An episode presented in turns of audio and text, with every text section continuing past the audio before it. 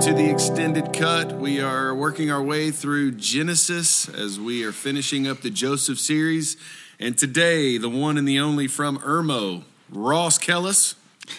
It's great to be here, six feet apart from you, Russell. Six feet apart, you're a long way over there, but hey, it's the way it works. It's the way it works. Here we are together, at least, you know. Yeah, it's it's nice. And Friends. then the uh, the man from White Knoll, Derek Liferidge, welcome. Good morning. Good morning. Glad to be here. Yeah. So before we jump into Genesis, we're trying to wrap up Joseph. Last week, Ryan and Trey joined me uh, to kind of wrap up these last few sermons that we didn't get to preach because we we said, hey, um, we can't gather any longer. It's a group of more than ten or fifty or whatever the number was when we shut down for COVID. That seems like a you know a long time ago.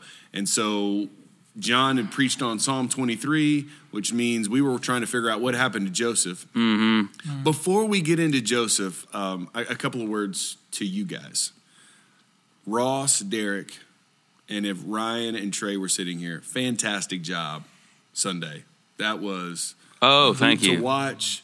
Uh, my kids, when we pressed, you know, pause at the end and started doing the discussions, it was just cool to, like one of my one of my kids, he says, I didn't I didn't even know what they look like, you know, and so you know he Mm. he hears me say Ross Kellis, and I'm sure our people might hear us say Ross Kellis, but for them to see Ross Kellis, Right. perfect. Or when they say, you know, hey, we're going to White Knoll, and I tell them Derek's a pastor here. I'm like, hey, that's Derek. So anyway, that was cool. And then my daughter Ross loved the donkey thing, man. Oh, she did. She was like, dude, I never thought about the donkey and my stuff, and God wants my stuff, and so Mm. and she's in fifth grade.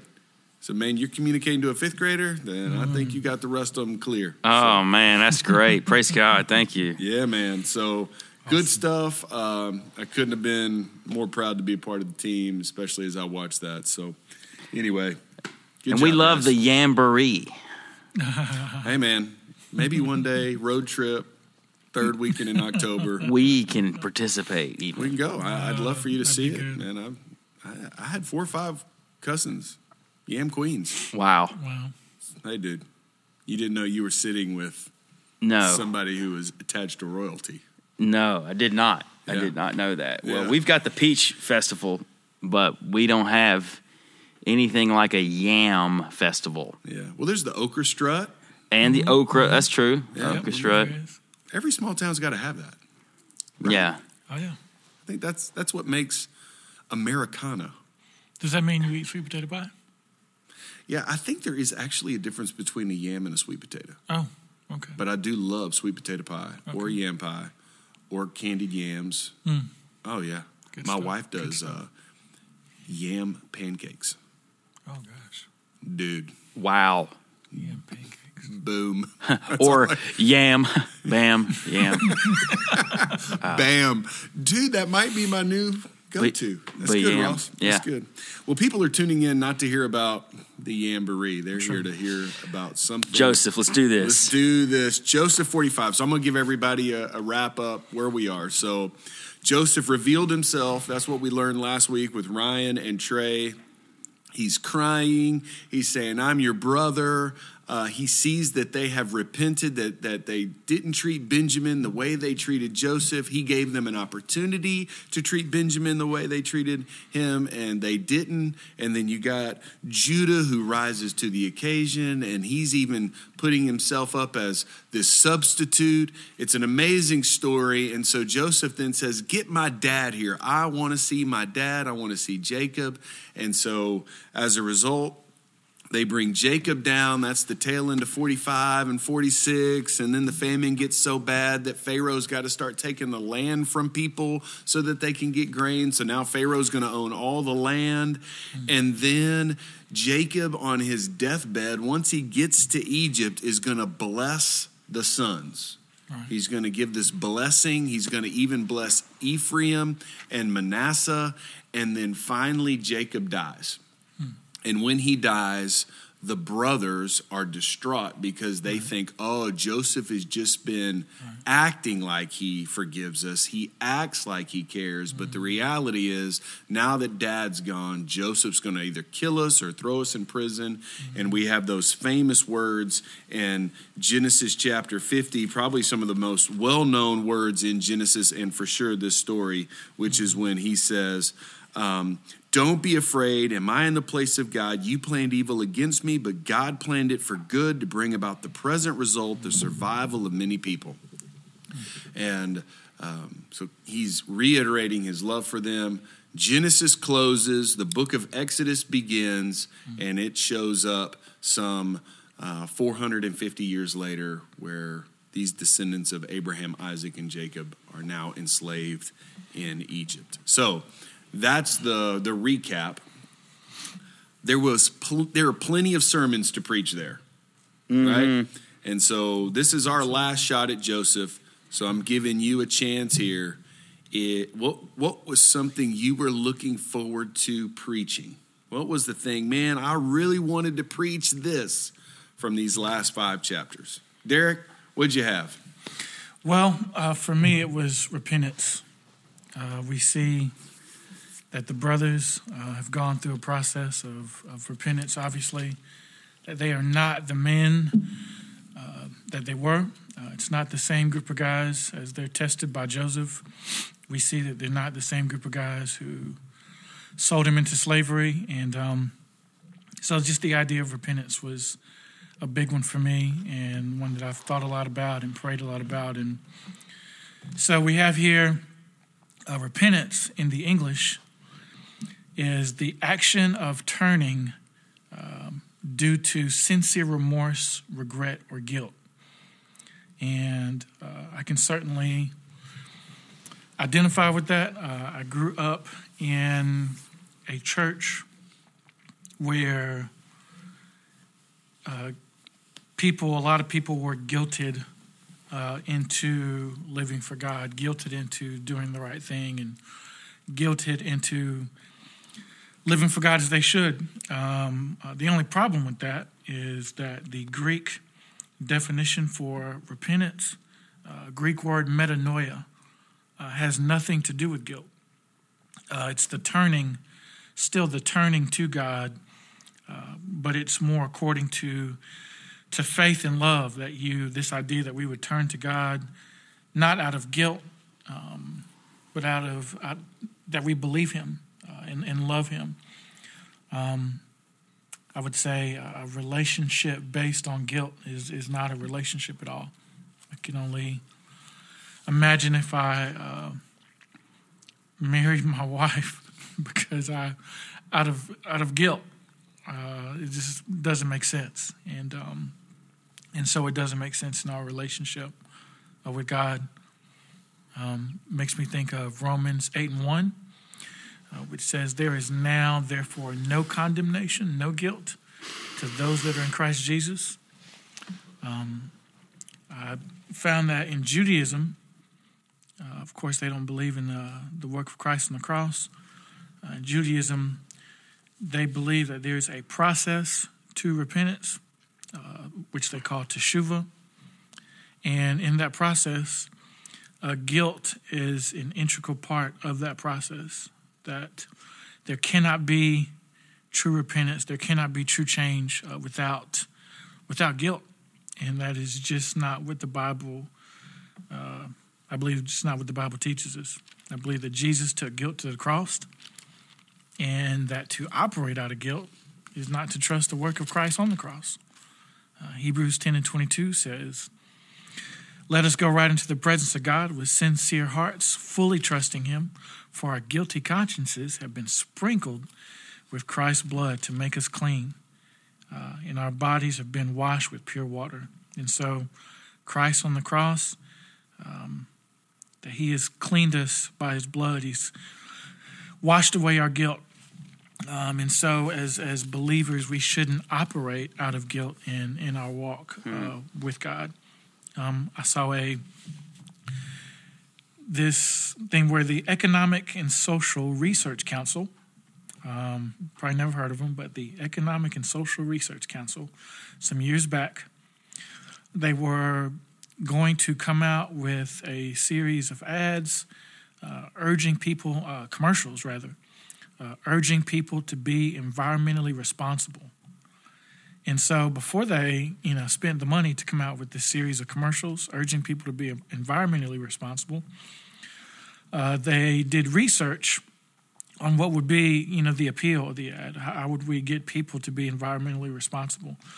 Um, and so one of the questions was, should we guilt them into doing it? And so before doing that, they did research on guilt, and they found out that through their research and through surveys and such that guilt attacks self identity. Uh, and that ultimately, if I feel bad about myself, that you're going to live up to how you feel about yourself. And so, if ultimately that if you guilt someone into doing something that uh, that guilt cannot produce lasting transformation, only temporary change. Because again, it attacks my self identity, and if I feel bad about myself, I'm going to live up to how I feel about myself. And so, through their research, the Economic and Social Research Council decided not to do um, an ad based on guilt, guilting people into being environmentally responsible, because they said if uh, through their research that that doesn't produce lasting transformation, only temporary change. Um, hmm. And so, uh, of course, the devil uh, doesn't want lasting transformation with us. He only wants, uh, he, only temporary changes is fine with him. And so he is just fine with us living a life, uh, a fear based, uh, I'm sorry, guilt based walk with God, where we, we change and we continue to walk with God based out of guilt because he knows that that only produces temporary change, uh, not lasting transformation. And so that was just on my heart. Um, wanted people to know that uh, just because I, if a lot of you out there grew up in an environment like me, church environment, uh, you were guilted into doing the right thing a lot of times, and uh, that is no way to walk with God. Hmm. Ross, thoughts on that? Well, I definitely think that's a good conclusion. Like, you know, the guilt is you know operating um, out of guilt is sort of like your constant theme or something like in your walking with God and like people using guilt is a way to motivate people. Or, well, people using guilt is the only way to motivate people. Right. Um, in this text, what verse is it where he says, God has found out the guilt of your servants? Hmm. Um, so. Yeah, a couple of places in, in 42 when they first get to first to get to get to Egypt for the first time when it says, um, you know, when Joseph talks rough to him, they say in verse 21 obviously we are being punished for what we did to our brother. Um, and then we saw his deep distress when he pleaded with us, but we would not listen. That is why this trouble has come to us. Didn't I tell you not to harm the boy, but you wouldn't listen? Now we must account for his blood. Mm. Uh, so, a, so a guilty conscience there. And then you also have um, um, they come home and they find the money bags. It says their heart sank trembling. They turned to one another and said, What is this that God has done to us? So, a couple of places where mm. you clearly have. Um, you clearly have a, a, a, guilty piece of it, right? My, I guess my question would be: Is when when the Holy Spirit convicts of sin, then there is a point of this where we recognize I am guilty of that sin.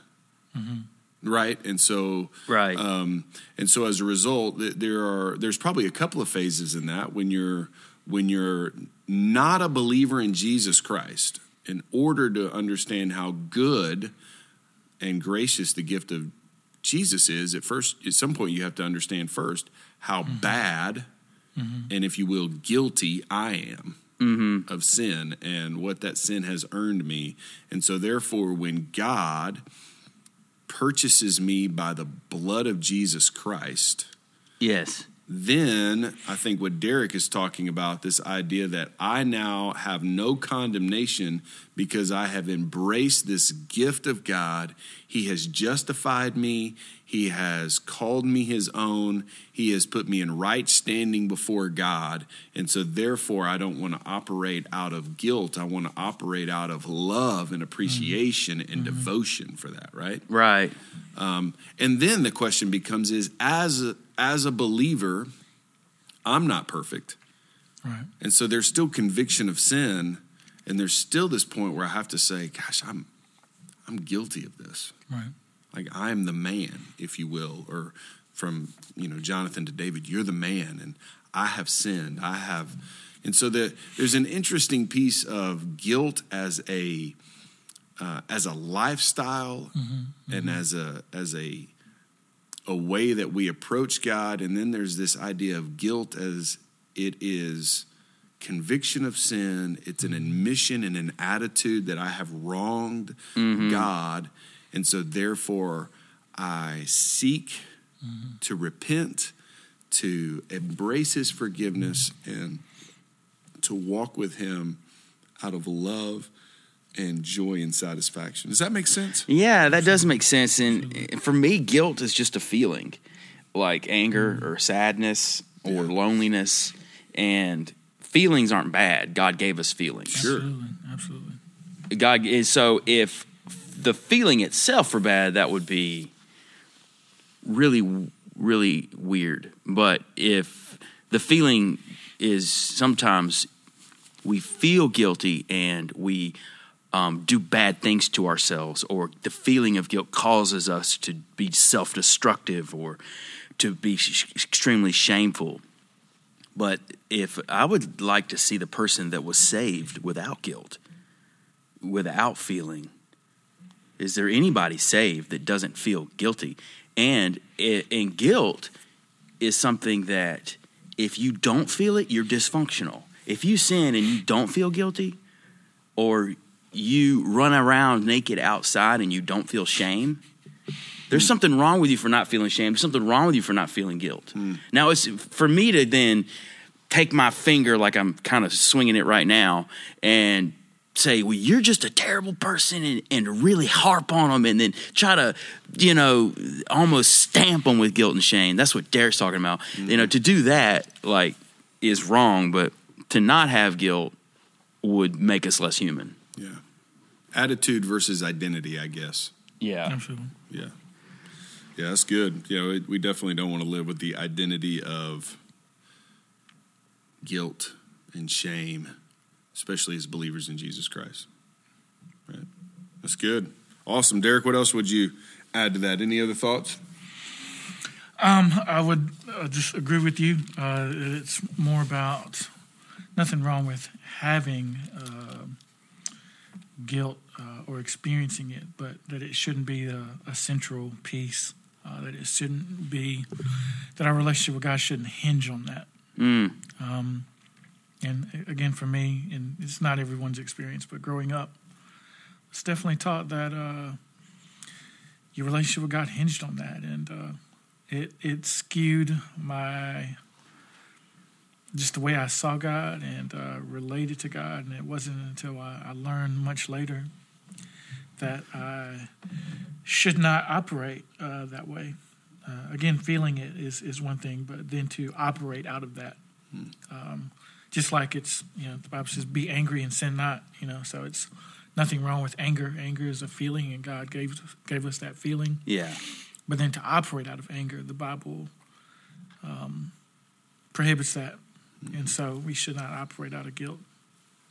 Yeah, when I when I hear you talk about um, people when they when they use our feelings, it's more about manipulation, it and is. so um, so it, it's a shame that you would use something that I think God is is put in us this knowing right from wrong, this conscience, this this feeling that I know I'm guilty, I've done something wrong, and then all of a sudden use that to manipulate people to some sort of action or mm. work or movement. Um, right. And I think people can use that any anything. Like we can, you can get people mad about something, and then manipulate them to do something about it. Or you can Right. get people you know worked up and sad about something and then we manipulate people to do something.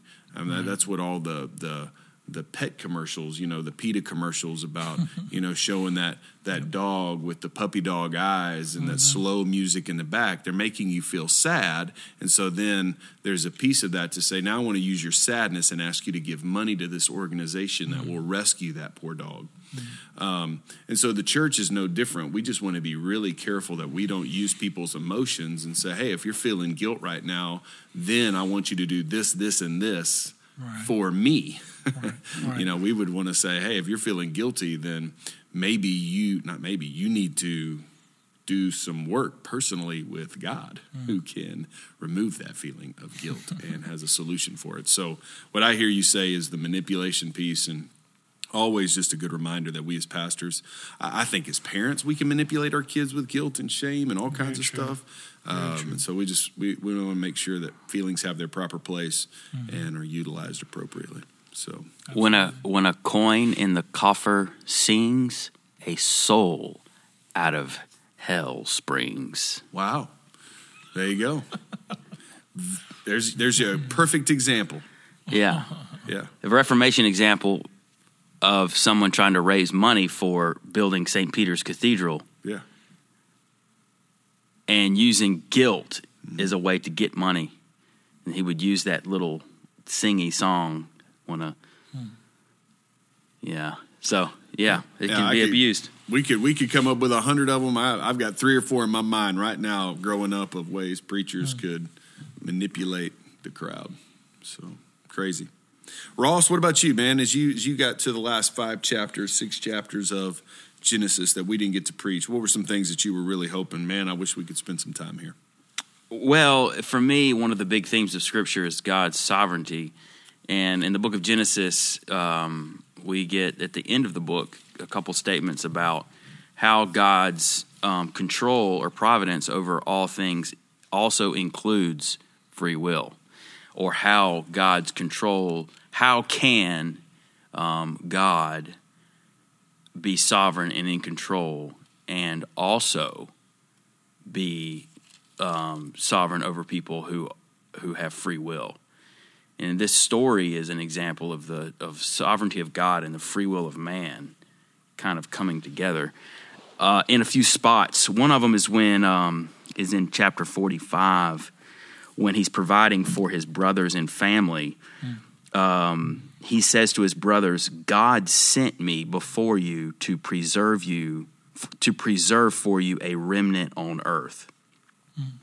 and to keep alive for you many survivors. So, like, who sent Joseph to Egypt? And we would say, well, his brothers did because they sold him into slavery. Hmm. So they their free will act was to abuse their brother and sell him into slavery. So we would say, well, well, his brothers sent him. But no, Joseph says, No, you didn't send me. Well, yeah, we did. No, you didn't. God did. Well, would Joseph deny that they sold him into slavery? No, they did sell him into slavery. But here you have these two things that are almost contradictory come together, where we do something evil, perhaps, mm-hmm. and God is sovereign over it, and God is up to his plan, and his plan is sovereign over our plan. And he is actually in charge when we think we are. And in this case, God, Joseph is saying, ultimately, God is the one that sent me to Egypt, not you. That's one example. The other one of, of where, where sovereignty and free will come together is at the end of the book, which kind of sums up the whole book, um, the whole book of Genesis. And it comes in chapter 50, verse 19 and 20. Uh, but Joseph said to them, Do not fear, for, I, for am I in the place of God? Because they were afraid after Jacob died that, that, that, that Joseph was going to retaliate. But he didn't retaliate. And why did he not retaliate? Well, because he saw the sovereignty of God in his life working all things for good. Hmm. And in verse 20, he says, As for you, you meant evil against me, but God meant it for good to bring it about that many people should be kept alive as they are today. Hmm. So you meant, you were meaning something, you were intending something, and you did something. You did something evil to me, and you were intending it to be evil. But even though you were freely acting, God was sovereign over your free will, and He was actually acting. And God meant it for good. Now, a lot of people want to stop me here and say, well, God used an evil action to bring about something good. But the Bible doesn't say God used it or allowed it. The God the Bible says that God meant it. And the Bible does never calls God the great allower. He's the great doer. Mm-hmm. And in this in this is an instance in which God is at, at, at he is acting through people's free will. He's sovereign over. For, and now people hate this message because they they want to say that, that free will is not in any way hindered by God's sovereignty. But I think that God is sovereign even over free will, and we see that in this in this story. Maybe that sounds for me that's really good news because it means that no matter what happens to me, God's working working it out for good, mm-hmm. and that no matter what the free will of man does, God is working it out for good, and He's got a plan. He's not he hadn't been um, deceived or tricked or surprised, but he's got a plan, and, the, and and so that that that to me would is that a sermon? Maybe I would have kept it for the podcast, Russell, but I do want to. I did want to at least say something about it. Yeah. Um, so when you think when you use the word sovereign, define that because I, I think I think most people like that's a church word. Yeah. That um, I think it's actually a loaded word and when I say loaded, I just mean it, it's it's got a lot of meaning for a lot of different people. Mm-hmm. The word sovereign, like a person can be called the sovereign, and that means they are the supreme ruler in the land and that they are in ultimate authority. So uh, the author of a book is sovereign over his piece of literature. And everything that happens in the book um, is gets back ultimately to its author, and so that's what I mean by the word sovereign. Yeah, so we would. Um, so when you think of a sovereign, uh, we have uh, Governor McMaster is the sovereign of uh, South Carolina, but he's not in control of everything that happens in South Carolina. Yes. So that that would be the part where when you think about determining it, like what the word means, it's actually an interesting word if you do a, a word study on it, it. It's one of those words that doesn't show up in scripture either. It's kind of like Trinity or whatever it has to be. Mm-hmm. It has to be defined. And so if you're just using the word, like if you just you just think about how to how to how to approach it, um, you know when i when i hear you talk about what you just did with genesis 45 genesis 50 I hear more providence language than I hear more yeah. sovereign language. The doctrine of providence. Yeah, providence. Because um, I, I, definitely think sovereign is um, God is sovereign. Then the question becomes: is how does God rule? Um, and which ways does He choose to rule? And to which you just said, He He controls everything. He's ultimately responsible for everything in His book. Yes. And so he's ultimately responsible for everything. So he's controlling everything. And so that would be when you think about like different places in scripture my question would be is does god always do that because it seems like he he gives his rule over to other people at sometimes where he right. he um, he allows other people to to rule on his behalf if you will and so there's some interesting ways that that like you're talking about is this how is free will and sovereignty or providence combined together? Does he always choose to uh, control everything in the book um, the way that an author would control everything? Yeah um, that's how i understand scripture is that god is the author of a big story and that Jesus was the, the Jesus, the sending of Jesus into the world to deal with sin was part of God's plan from before He created the world. Um, which means that in some sense He or you know he ordained, and I know this is what people are thinking, is what I'm saying. He ordained that evil would come to pass Yeah. so that he could send Jesus. Yeah. So that, that's a that's a big statement that some people just wouldn't be comfortable with. Right. That that he ordained evil um, would be yeah that would be one that I would say he ordained evil. He ordained that evil would come to pass through the free choice of individuals, and and that sounds like an oxymoron to people, but that's exactly the oxymoron in the in in in these scriptures right here is how God can be doing something and we be doing something, and yet God get the credit for that something. yeah yeah that that is clearly one interpretation. Yeah. That that that wouldn't be the only interpretation of that passage, but that clearly is one. Yeah. So, um, yeah, that, th- those are those are incredibly mysterious. I mean, at the end of the day, there is a mystery in how there's like what you're what you're saying, free will. Like it's it's not a it's not imagined free will. Like uh, like we have this free will, and so as a result, there's this this sovereignty where God rules, and then you know it just yeah, it's an interesting. I mean, we've talked about it a couple of times on the podcast, and, and Yeah. we, we can't. It's like nailing Jello to the wall because there is a there's a mystery to this that Yeah, I um, agree. that that is incredibly incredibly difficult um, to to look at it and, and try to understand. So, Derek, what are your thoughts on all that? All right. Well, So uh, uh, before you before you respond, before you respond, uh, you know I, we're real life, real faith here. Yeah, absolutely. We are real life. We are real faith. And I want everybody to know um, what just took place. We are here in the auditorium at Lexington. Derek's having to walk away from the microphone. This is so crazy.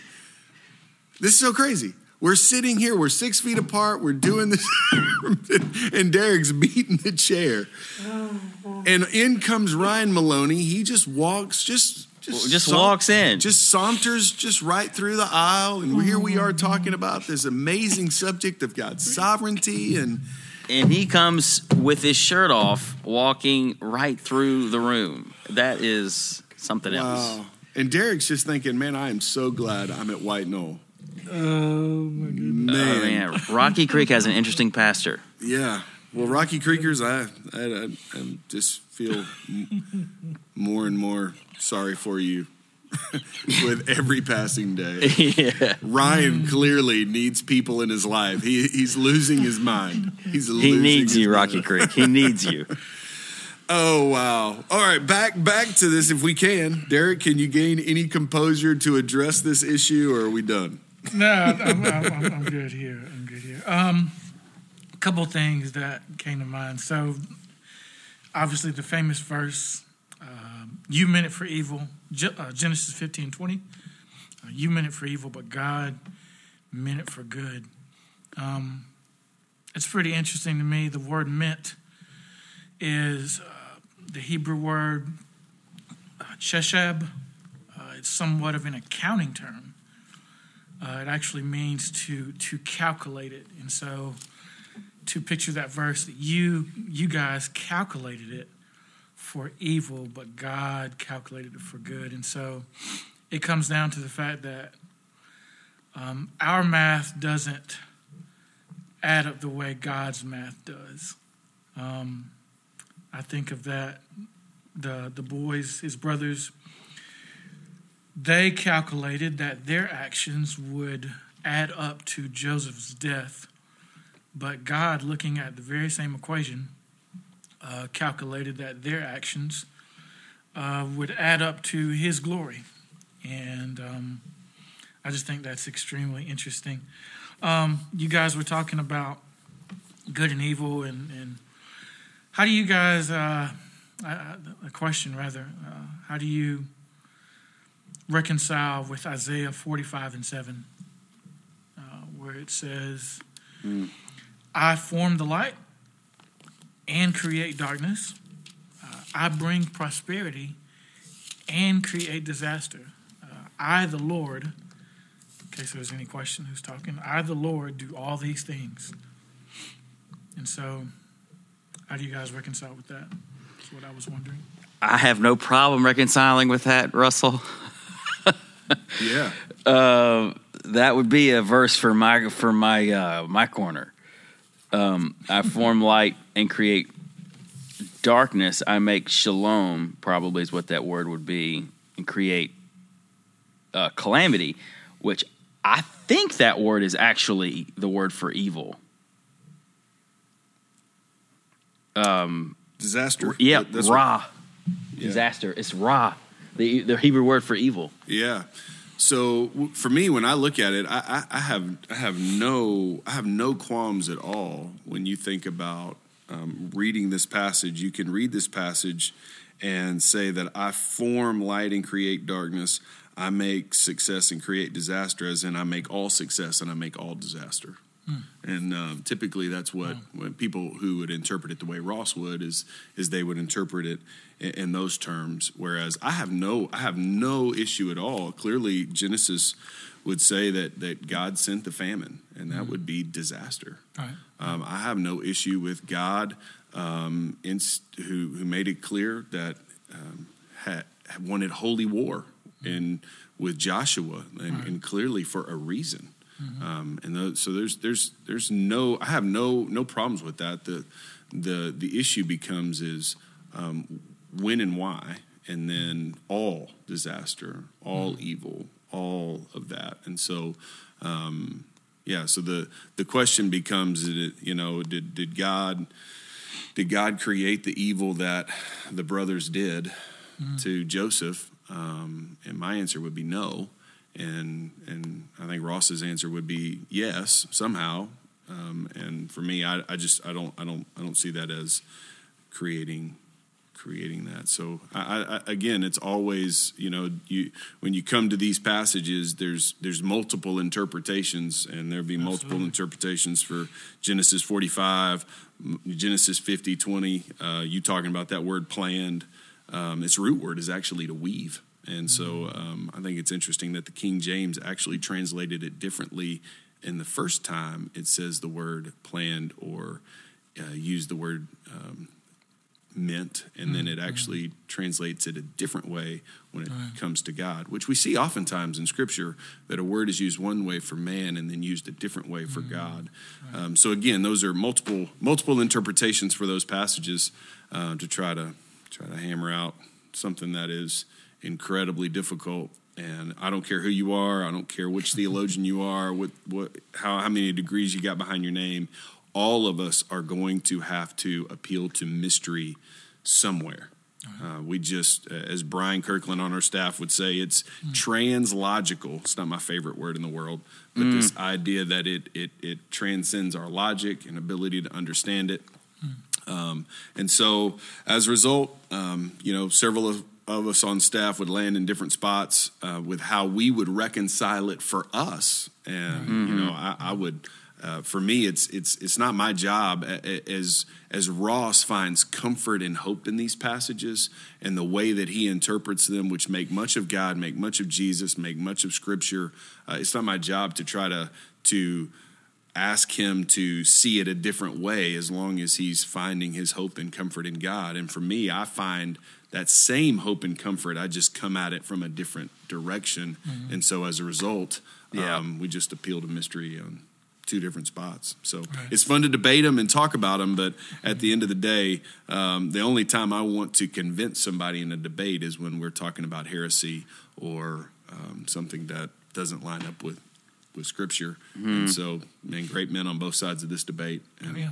I'm good to I'm good to leave it at that. So fun stuff. Uh, good good good good job, guys. Any final closing words that you would throw out there?